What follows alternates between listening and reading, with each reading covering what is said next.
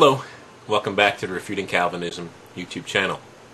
Today, uh, we're going to have another installation in the series called Calvinism Strongholds. Now, this series um, is going, includes videos that I've done on the most used passages as proof text by Calvinists. Uh, in fact, the ones they use the most, and one of the that are the strongest ones to support their position. So we looked at John chapter 6. You can watch that one right here. Uh, we looked at Romans chapter 9. You can watch that one right here. And we've looked at uh, the hardening of Pharaoh's heart. You can watch that one here. But today, uh, we're going to look at probably the one that's used the third most. Um, Romans 9, John 6 are pretty tightly close in 1 and 2, maybe 1 and 1a. But this one is, you know, if it's 1 and 1a, this is the second most used, or it's the third most used passage by a Calvinist to support their views. Um, they believe that Ephesians chapter 1, uh, going through verse 14, uh, that it supports unconditional election, uh, and that it supports uh, perseverance or preservation of the saints not only that, it supports double predestination or unconditional reprobation, and also supports supposedly in verse 11 uh, that uh, all things whatsoever happens are decreed or ordained by God. It's part of the Confession of Faith, Westminster Confession of Faith. All things whatsoever come to pass are decreed, ordained, predestined, determined by God. So we're going to look at all these issues here in this video, and hopefully you'll, you'll listen very carefully, and listen very closely, and hopefully you'll set aside your biases if you're a Calvinist and just really listen to what the alternative is to your view and uh, hopefully you'll see some of the consistencies if you're going to hold to your view with this passage. So let's go ahead and let's let's read the passage first, and then after we read the passage, uh, we'll kind of go through it piece by piece and dissect it and see what it actually says. Okay, let's go ahead and read it. Ephesians chapter one and verse one. We'll read through verse fourteen. Paul, an apostle of Jesus Christ, by the will of God to the saints who are in Ephesus and faithful in Christ Jesus. Grace to you and peace from God our Father and the Lord Jesus Christ. Blessed be the God and Father of our Lord Jesus Christ, who has blessed us with every spiritual blessing in the heavenly places in Christ. Just as he chose us in him before the foundation of the world, that we should be holy and without blame before him in love, having predestined us to adoption as sons by Jesus Christ to himself according to the good pleasure of his will, to the praise of the glory of his grace, by which he made us accepted in the beloved. In him we have redemption through his blood, the forgiveness of sins, according to the riches of his grace, which he made to abound toward us in all wisdom and prudence, having made known to us the mystery of his will, according to his good pleasure, which he purposed in himself, that in dispensation of the fullness of the times he might gather together in one all things in Christ, both which are in heaven and which are on earth in him. In him also we have obtained an inheritance, being predestined according to the purpose of him who works all things according to the counsel of his will, that we who first trusted in Christ should be to the praise of his glory. In him you also trusted, after you heard the word of truth, the gospel of your salvation, and whom also, having believed, you were sealed with the Holy Spirit of promise who is the guarantee of our inheritance until the redemption of the purchased possession to the praise of his glory. Okay, now let's go ahead and just look at this here. Now, something that I want you to, to I want to point out to you here is this this this phrase or a similar phrase uses in him or something similar to that. And you see the plural form, form is always used here. We, us, we, us, over and over again. So I just want to go through this one more time. Just point all these times out you see in Jesus, in Christ, in Him, in the beloved. I want I want you to point I want to point them out to you. Okay, so let's verse one. It says uh, to the saints who are in Ephesus and faithful in Christ Jesus. Okay, and then you go down to uh, to verse three, the end of verse three, with every spiritual blessing in the heavenly places in Christ. Verse four, just as He chose us in Him. Verse five, having predestined us to adoption as sons by Jesus Christ. In verse six he made us accepted in the beloved. Verse 7 In him we have redemption through his blood. So in him and through his blood. And then down in verse 10 He might gather together in one all things in Christ, both which are in heaven and which are on earth in him. Verse 11, In him also we have obtained an inheritance, being predestined according to the purpose of him who works all things according to the counsel of his will. Verse 12, that we who first trusted in Christ. Verse 13, in him you also trusted. Towards the end of verse, of verse 13, in whom also having believed, you were sealed with the Holy Spirit of promise. So all this is in Jesus, in him. And, and this is a corporate election that God has, a plan that God has, uh, that he's going to, uh, we're going to be adopted as sons in Jesus Christ. So the question, this, this election that God has decided, that has, has worked according to the good pleasure of His will, uh, it, maybe even eternity past, was that in Him, in Christ, we would be saved. So this election that God has for His people is in Jesus Christ. Now, this passage nowhere says, and nowhere in the Bible does it say, that God chooses those who will have faith. Uh, individually, you're going to have faith, you're not going to have faith. You're going to have faith, you're not going to have faith. No, He's chosen that through Christ or in Christ we would be elected and we'd be saved. So we say in Him all these times. Let's just count how many times. In verse 2 is one time, 3, or 2, 3, 4, 5, 6, 7, 8, 9, 10, 11, 12 times we have this in Christ, in Him, in Himself, in the Beloved, by Jesus Christ, in whom. 12 times we see that. And I think what Paul is trying to communicate here is the very opposite of what the Calvinists try to communicate through this is that, uh, that God is choosing each individual who's going to be saved and who's not going to be saved. Well, you're going to be saved, you're not going to be saved. You're going to be saved, you're not going to be saved. It doesn't happen like that. Or some Calvinists would say, the inconsistent ones would say, well, God's only chose the ones who are going to be saved, and those who are not going to save, He just leaves them to themselves. Uh, but that's not what the Calvinism really teaches. Calvinism teaches that all things, whatsoever comes to pass, including sin, is decreed or ordained or predestined or determined by God. And the question I have for the inconsistent Calvinist who believes in this only uh, God predestining those for salvation, but not predestining those for damna- damnation, is the, the sinning that the damned sinners are doing. Were those things decreed, ordained, or predestined by God? Are all things whatsoever come to pass determined by God? And if they are, then the God of Calvinism is determining the sinner's sinning as well as the sinner's damnation. In fact, if we're if you're consistent about this, and a logical Calvinist, and you're consistent about this, first of all, you must believe in double predestination. But second of all, the people who are going to go to hell, they're not going to hell for being sinners. Christ, uh, God, God, the God of Calvinism, chose eternity past that they would go to hell before they ever sinned, before they ever were alive, before they ever born. So it has nothing to do with whether uh, He's leaving them to themselves or not and, and letting them go their own way um, because they were born sinners. No, He actively determined which people would go to heaven and which people would go to hell if you're consistent with your Calvinistic viewpoint. What we see here is a corporate election in Christ, in Him, by Jesus Christ, in the beloved, in Him, in Himself, in Him, in Him, in Christ, in Him, in whom. The, this is corporate election. So the question becomes how does someone get in Him or in the beloved? Do they get in Him or in the beloved by an eternal decree by the God of Calvinism? No. Let's go on to verse, uh, verse 13. And this is kind of like a, a Paul defining how we are saved. Verse 13, in him you also trusted. So they trusted. God didn't do the trusting for them, they trusted. God didn't decree they would trust, they trusted. God didn't force them to trust, they trusted. Uh, it doesn't say they needed to be uh, regenerated first for, so they can trust. It says, in whom you also trusted.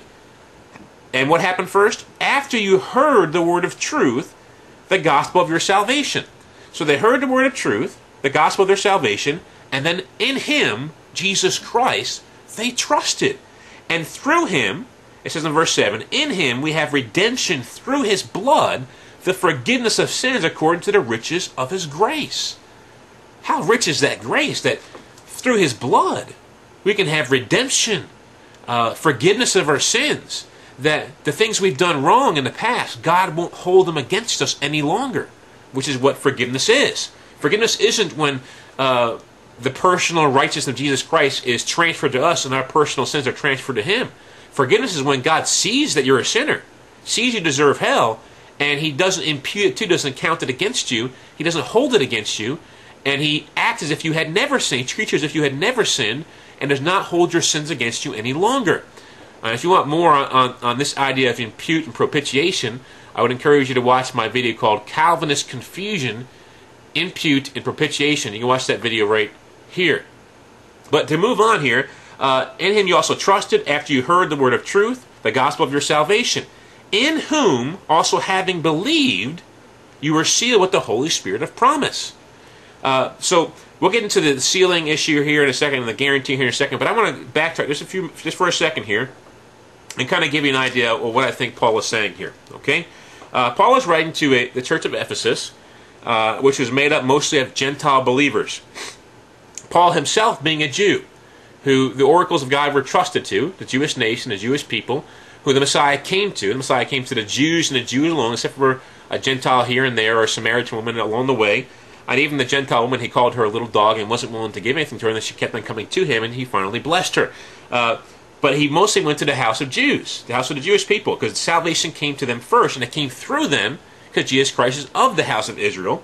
And uh, but what I want you to see here is in verse 3, he says, Blessed be the God and Father of our Lord Jesus Christ. So I think what he's doing here is when he's using the word our and we here, he's referring to Jews and Gentiles.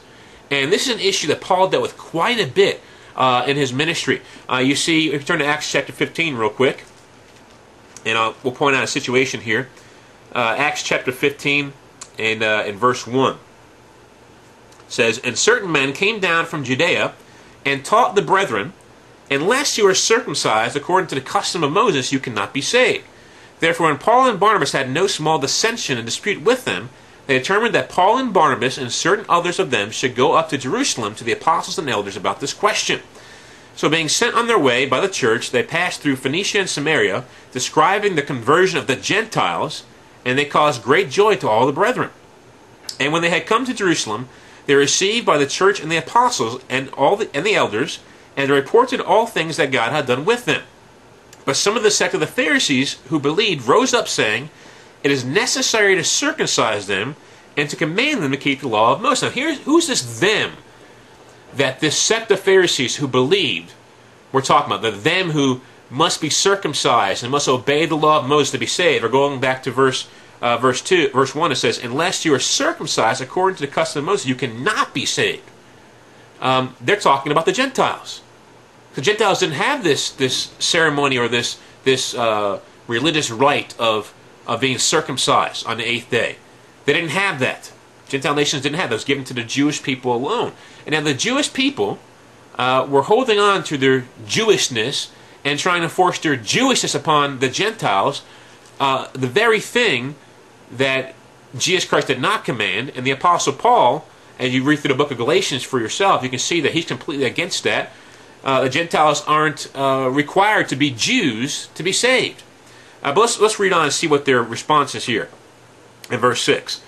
Now the apostles and elders came together to consider this matter. And when there had been much dispute, Peter rose up and said to them, Men and brethren, you know that a good while ago God chose, a, chose among us that by my mouth the Gentiles should hear the word of the gospel and believe. So God, who knows the heart, acknowledged them by giving them the Holy Spirit just as he did to us, and made no distinction between them, us, and them, purifying their hearts by faith.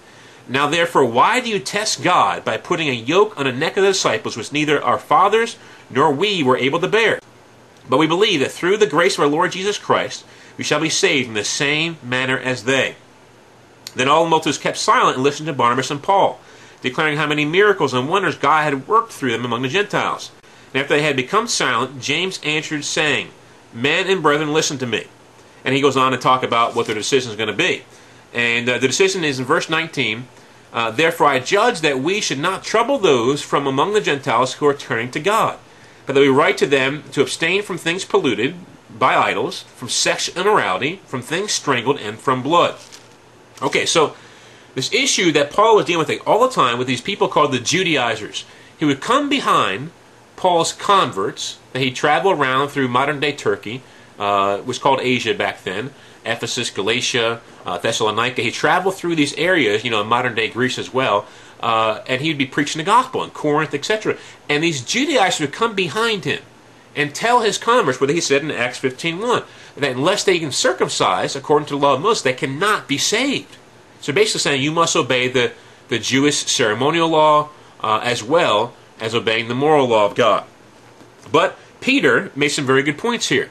Peter said that when he spoke to Cornelius, that Cornelius and his whole household were saved after they heard the word of truth, and God sealed them with the Holy Spirit and sanctified them, purified their hearts by faith. And notice, for all you Church of Christ people out there, that, that when Cornelius received the Holy Spirit, which is the deposit, which is the seal, which is the guarantee of our uh, redemption which is to come, was given before he was baptized, not after he was baptized. So the sealing into the body of Christ, the, the uh, baptizing into the body of Christ, the immersing into the body of Christ, with Christ as your head, you being part of the body now, was done by faith. And and uh, the Holy Spirit came and filled them the same way that he that the Holy Spirit filled Peter and the other apostles. And and Peter says, listen, if, if you're going to do this, he's speaking to these these Pharisees, to the Pharisees who believed in Christ, and these other Judaizers who were coming behind Paul. He said, listen, if you're going to say they need to be circumcised to be saved, you're testing God.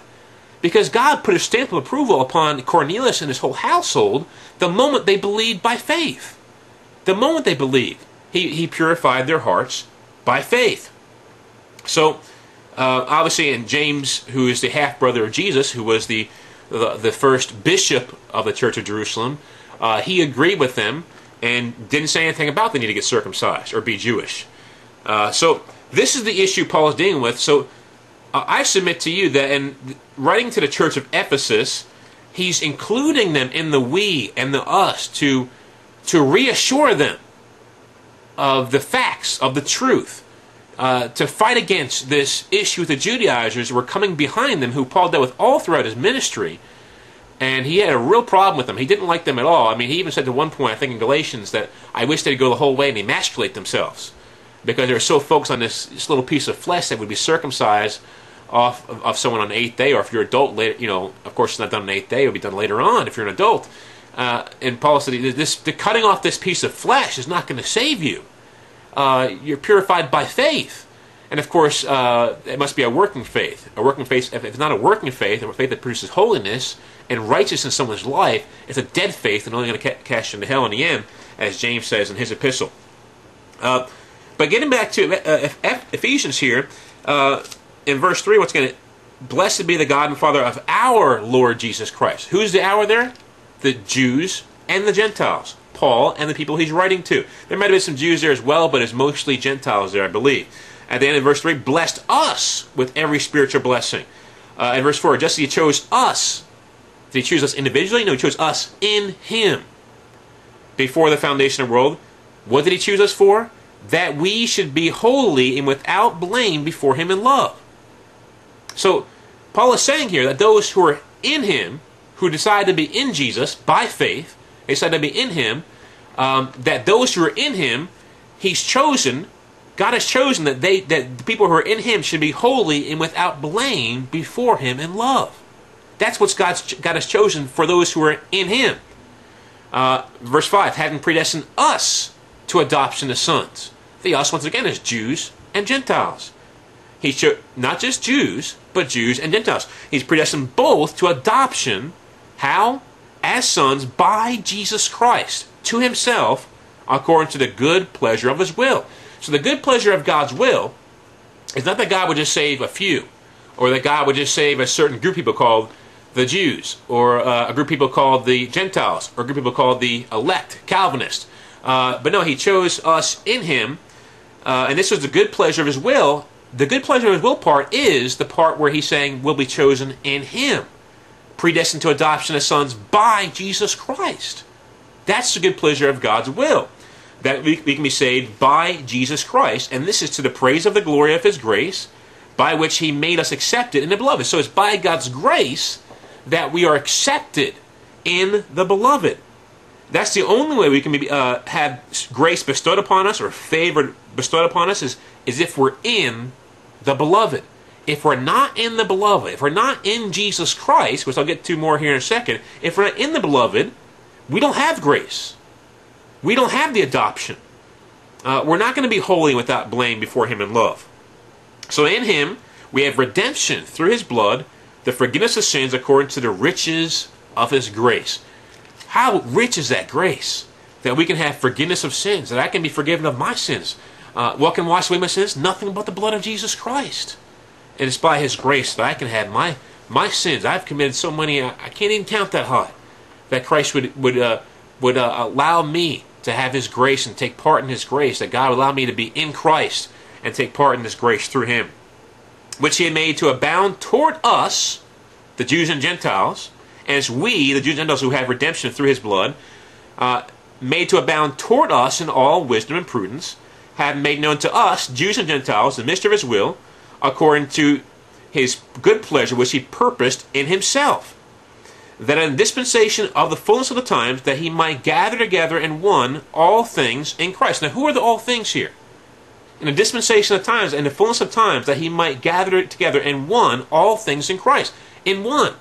So not the separation of jews and gentiles or uh, separation because of tribes or tongues or nations or geographical borders but we're gathered together in one all things. All things. Now, wait a minute. I thought God only wanted some to be saved. No, all things God wants to gather together, all things in one, in Jesus Christ, both which are in heaven and which are on earth, in Him. Are you a person who's on earth? Are you a person right now who's on earth? He wants you to be in Him. He wants to gather you together as one with, with, your, with your potential brothers and sisters in Christ, in Christ. But you must be in Christ. If you're not in Christ, uh, you can't be one with others. In fact, Jesus said in the last day there'll be two lines. There'll be the, the sheep and the goats.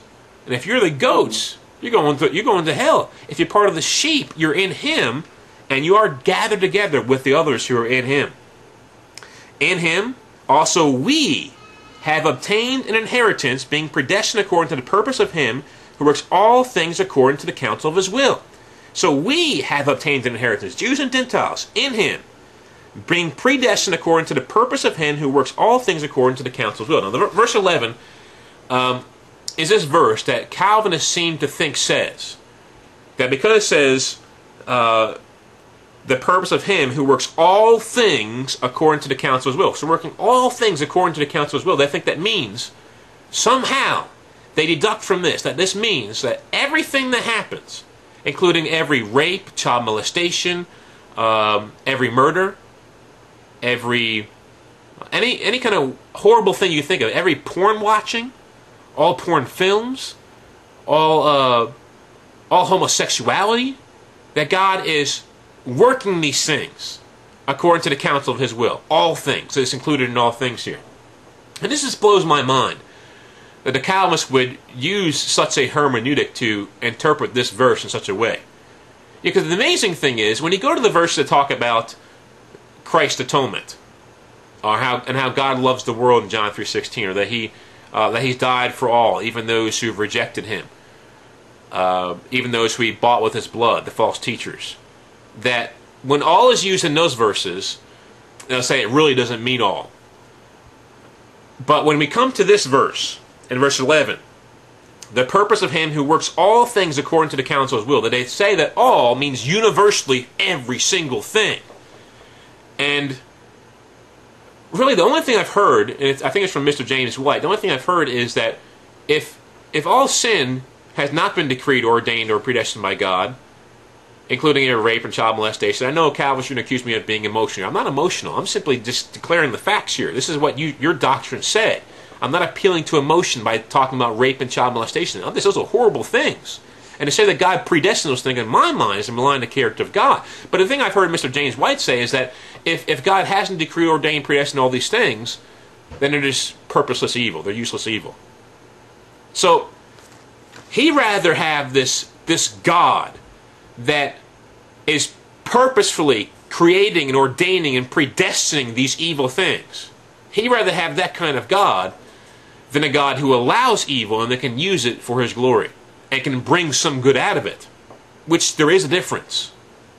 If you're a Calvinist, hear this. There's a big difference between God allowing something and then using it for his glory and turning it around for good, or ultimately not turning it around for good and then damning the people who are engaged in these things for his glory, which he will do if they don't repent and trust in Christ. There's a big difference between God allowing something to happen and doing those things and God decreeing, ordaining, predestining, or determining things. Every single thing. Every abortion. Decreed or ordained by God? Are you kidding me? So that's that's they think verse 11 is teaching this. And it just it really just blows my mind that they would use such a hermeneutic that would bring uh, character assassination to God's character. It just blows my mind.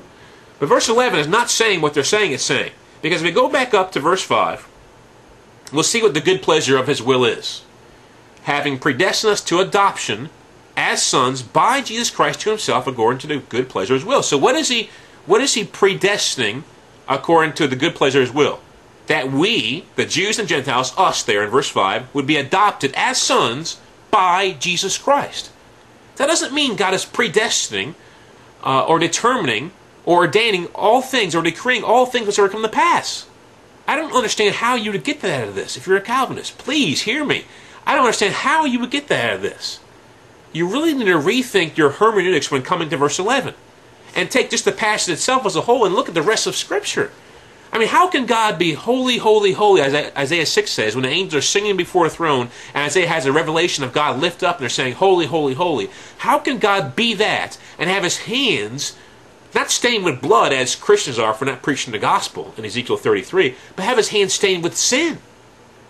And then damn those people, not because he leaves them to themselves and doesn't chooses not to elect them, but but damns them for what he's predestined them to do, ordained or decreed them to do. That makes no sense to me whatsoever. And it's not scriptural, it's not biblical. And if you think it's biblical and scriptural because of the passages that you think the Bible teaches, you need to go back to Romans 9 and read it again. Please watch my video on it. Here it is again. Right there. Or John 6, right right here. Watch those videos, please. Not that I'm the uh, the all-knowing guru about these issues, but there is an alternative, a biblical alternative using sound hermeneutics to interpret these passages properly. So you really need to rethink what you're saying here. So in verse 11, uh, it works all things according to the counsel of his will. It doesn't mean all things universally. It's talking about these things where God is predestining us to adoption, us, Jews and Gentiles, to adoption as sons by Jesus Christ. It just means, simply means that God has an overall plan uh, from the beginning that He would we would be adopted, we had forgiveness of sins, redemption through His blood in Jesus Christ. That is what God has uh, has determined that he's working according to the counsel of his will. Not all things universally. Why would you say that all means all here, but you go to these other passages to talk about the atonement of Christ and all doesn't mean all? You want to know why? Not because you're using sound hermeneutics and coming to scripture without any biases, but simply because you have this philosophical system called tulip or Calvinism, and you go to scriptures with it and try to force it upon the scriptures. And you have to interpret scriptures in a certain way because of your starting point of tulip. Not because you get it from the scriptures, because I'll tell you this every scripture that a Calvinism uses, and I've looked at them all, I think, every one they use has a has an opposite interpretation that in my mind is the right interpretation. But let's let's move on from verse 11. That we who first trusted in Christ, we, Jews and Gentiles, oh, well, actually the we here, this is where I think it changes here. The we here, because of what it says, we who first trusted. The we here is not the Jews and the Gentiles now. Now the we in verse 12 is just Jews. Why? Because it says that we who first trusted in Christ should be to the praise of his glory. The ones who first trusted in Christ were Jews. They're the ones who, uh, that Christ came to and preached to. They're the ones that the apostles preached to until finally Peter went to Cornelius by a vision from God. God gave Cornelius a vision, God gave Peter a vision, and only because of that did Peter go. He was very hesitant to go. And even when he did go and they got saved, he had to go report back to the Jews because he was eating in a Gentile's house. So they had a real issue with this. But verse 12, that we who first trusted in Christ, that we there's the Jews, and verse 13, in him you also trusted. Now it's the Gentiles. In him you also trusted. After you heard the word of truth. So the word of truth was brought to them, first by Peter to Cornelius, and then Paul, who was called the apostle to the Gentiles. And Barnabas went with him as well eventually and then Timothy and Silas. and many other uh, preachers went to them.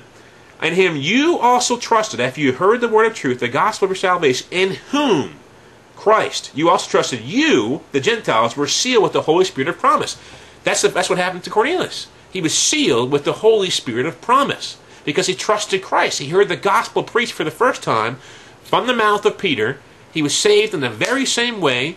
Uh, he received the Holy Spirit in the very same way that Peter did and the apostles on the day of Pentecost probably for a sign to Peter because he was pretty bullheaded sometimes to show him that God was putting his stamp of approval upon these Gentile men who believed by faith before they were circumcised, before they were baptized. God was trying to show this to Peter. And he showed the same thing to Paul and to Barnabas as you go back to Acts 15 and, and, they talk about the miracles and the, and the things that were done through them, people being saved through them as they reported to the council in Jerusalem. So you also trust you were sealed with the Holy Spirit promise who is a guarantee of inheritance. So let's let's go back uh, one more time to verse nine here. Having made known to us the mystery of His will, according to His good pleasure, which He purposed in Himself. Okay, so the good pleasure which He purposed in Himself. Now we've seen this. I think that's the, that's the second time we see this, and then you see again in verse 11 the purpose of him who works all things according to the counsel of his will so this good pleasure working according to the counsel of his will it's a mystery of his will what is this mystery that we're talking about here and this is going to give more credence to what i'm saying here as far as this mystery and this good pleasure being both Jews and Gentiles being saved, uh, brought together as one in Christ, adopted as sons in Christ, having forgiveness and redemption through Christ and through his blood. Well, let's look at the very book of Ephesians to find out how Paul defines what this mystery is. Go to Ephesians chapter 3, and we'll start in verse 1 and read through verse 12. For this reason, I, Paul, the prisoner of Christ Jesus, for you Gentiles, if indeed you have heard of the dispensation of the grace of God, which was given to me for you. So, this grace of God was given to Paul for them. That's the dispensation he was talking about back over here in, in verse 10 of Ephesians 1. How that by revelation he has made he made known to me the mystery. Well, there's the mystery. Now let's find out what this mystery is. As I have briefly written already, by which when you read, you may understand my knowledge in the mystery of Christ which in other ages was not made known to the sons of men, as has now been revealed by the Spirit to his holy apostles and prophets. Here it is that the Gentiles should be fellow heirs of the same body and partakers of his promise in Christ through the gospel. In Christ through the gospel. What is the mystery? That the Gentiles should be fellow heirs of the same body, the body of Christ and partakers of his promise in Christ through the gospel. What's the mystery? That Gentiles should be fellow heirs of the same body uh, and partakers of his promise in Christ through the gospel. Praise God. Praise God. I'm a Gentile. Praise God for that.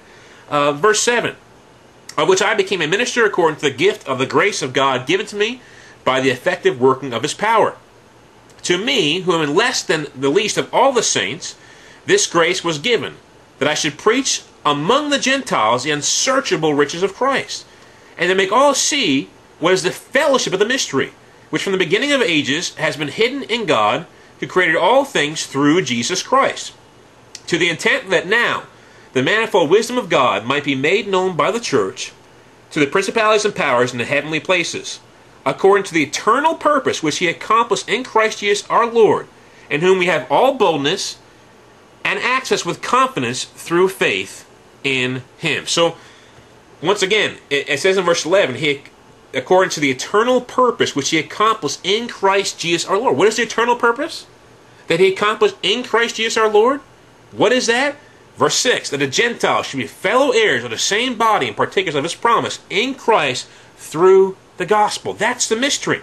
That is what he's that is the eternal purpose which God accomplished in Christ Jesus our Lord, and whom we, Jews and Gentiles alike, have boldness and access with confidence through faith in him.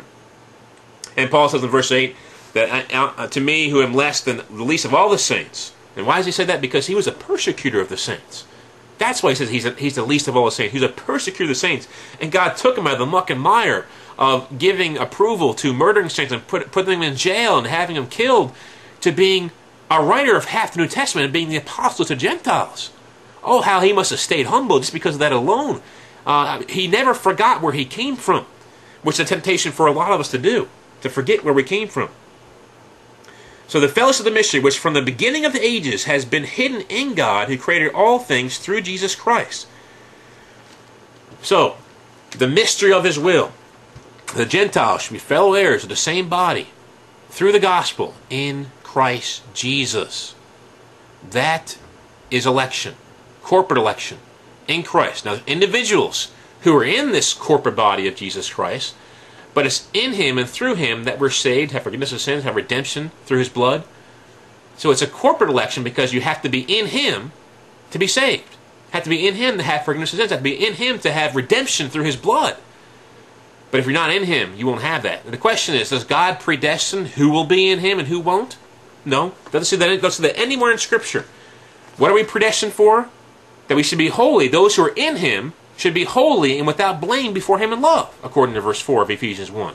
That's what we're predestined to.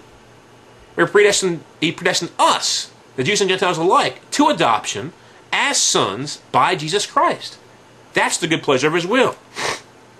Now let's go back to verse 13 and 14, real quick, and look at this issue of preservation or perseverance of the saints. In him you also trusted after you heard the word of truth, the gospel of your salvation, and him also having believed you were sealed with the Holy Spirit of promise. Now, this sealing here, is this a seal that can't be broken kind of seal? No, no, no. It's a seal of ownership. God putting his stamp of approval upon you, saying, You're my child. Uh, you know, as Romans uh, chapter 8 and verse 16 says. Let me just read that to you real quick. It says, uh, The Spirit Himself bears witness with our spirit that we are children of God. Let's go back to verse 15 actually uh, or actually verse 14. For as many as are led by the Spirit of God, these are sons of God. For you did not receive the spirit of bondage again to fear, but by but you receive the spirit of adoption, by whom we cry out, Abba, Father. Amen. And then also, I think in Galatians, uh, it says something similar. Galatians chapter, uh, let's see here, chapter 4 and verse 6. And because you are sons of God, God has sent forth the Spirit of His Son into your hearts, crying out, Abba, Father. So this, this is a, a stamp of ownership upon you. God has put a seal of His Holy Spirit upon you, has given it to you. And this seal of the Holy Spirit, it's not the seal that can't be broken once again, the seal of ownership, uh, is a guarantee of our inheritance until the redemption of the pur- purchased possession to the praise of His glory. This guarantee here. What is this guarantee? Uh, I think it's the Greek word arrabon, and it means a down payment or an earnest. And I would liken it to someone who goes out and buys a vehicle today. Now, Christians, you, you probably shouldn't be engaging in this kind of activity, but um, if you were to go out and get a vehicle, a new vehicle, I would recommend a used vehicle personally. If you go out and get a new vehicle, let's say you want to get a loan, and I, I, I recommend saving them up ahead of time, getting a used vehicle, and then upgrading later on as you have the money. Don't get into debt, okay, to get a vehicle. But anyway, to, to move on, let's just say you went to debt to get a vehicle. Let's say you're going to buy a $20,000 vehicle and they say you have to put at least $2,000 down, 10% down, and you put $2,000 down. That's the arrabon. That's the guarantee. That's the, the down payment or the earnest that you put down. And you drive that car off the lot and you sign a contract that says you're going to pay so much per month over so many months. But at the end of the contract, if you fulfill the requirements of the contract, then and only then is the vehicle literally yours and that you own it. Now, between uh, the time you make the down payment, time that you are going to make the final payment, it still is your vehicle in some to some degree and in some sense because you you've pledged through a contract and through this down payment uh, that you're going to fulfill this contractual uh, obligations. But what would happen if, after paying for a year or two, let's say you had two years left on the contract, you stop making payments? What's going to happen? What, what is that? What is that dealership or that loan company going to do? They're going to find you. They're going to take your vehicle back. They're going to repossess it. And guess what? All the money you pay, the down payment, all the payments you made, are going to mean nothing. They're going to take your vehicle. They're probably going to go to an auction, sell it off to somebody else. Let's say you still owe ten thousand dollars on it, and at the auction they got five thousand for it. You still owe five thousand dollars. But even if you pay this five, which you're going to have to pay this five thousand dollars, otherwise you're probably going to have some some problems with the law. even after paying this $5,000, it's not going to be yours anymore. So there's a contract here. And the contract we have with God, this guarantee, this deposit, this seal that God puts on us as ownership, that we are His, we belong to Him as sons adopted into the family of Jesus Christ, the family of the faith. This down payment of the Holy Spirit is a, a, it's a deposit only. It's not a full payment. It's not a complete payment. And the contractual obligation that you must fulfill is that you must persevere to the end. God doesn't do the persevering for you. God doesn't preserve you against your own will. You must persevere to the end. Uh, otherwise, you will not be saved. So that's why it says at the end of verse 14, who is the guarantee of our inheritance until, see that future there? Until the redemption of the purchased possession to the praise of his glory. So we're not completely redeemed yet until the end when we're completely redeemed as his purchased possession. We must endure to the end. We must uh, persevere into the end in order to be saved. So there's a initial salvation here where we're sealed, a seal of ownership with the Holy Spirit, who is a down payment or deposit or earnest of our salvation. But we must persevere to it. So there's initial salvation here, and then there's final salvation. But this period in between here is called probation. And uh, I've done a whole video on this. So uh, if you want to discuss that, you know, go to that video. Please watch that whole video first. I'm not going to get too much into that, but you can watch that video right, right there.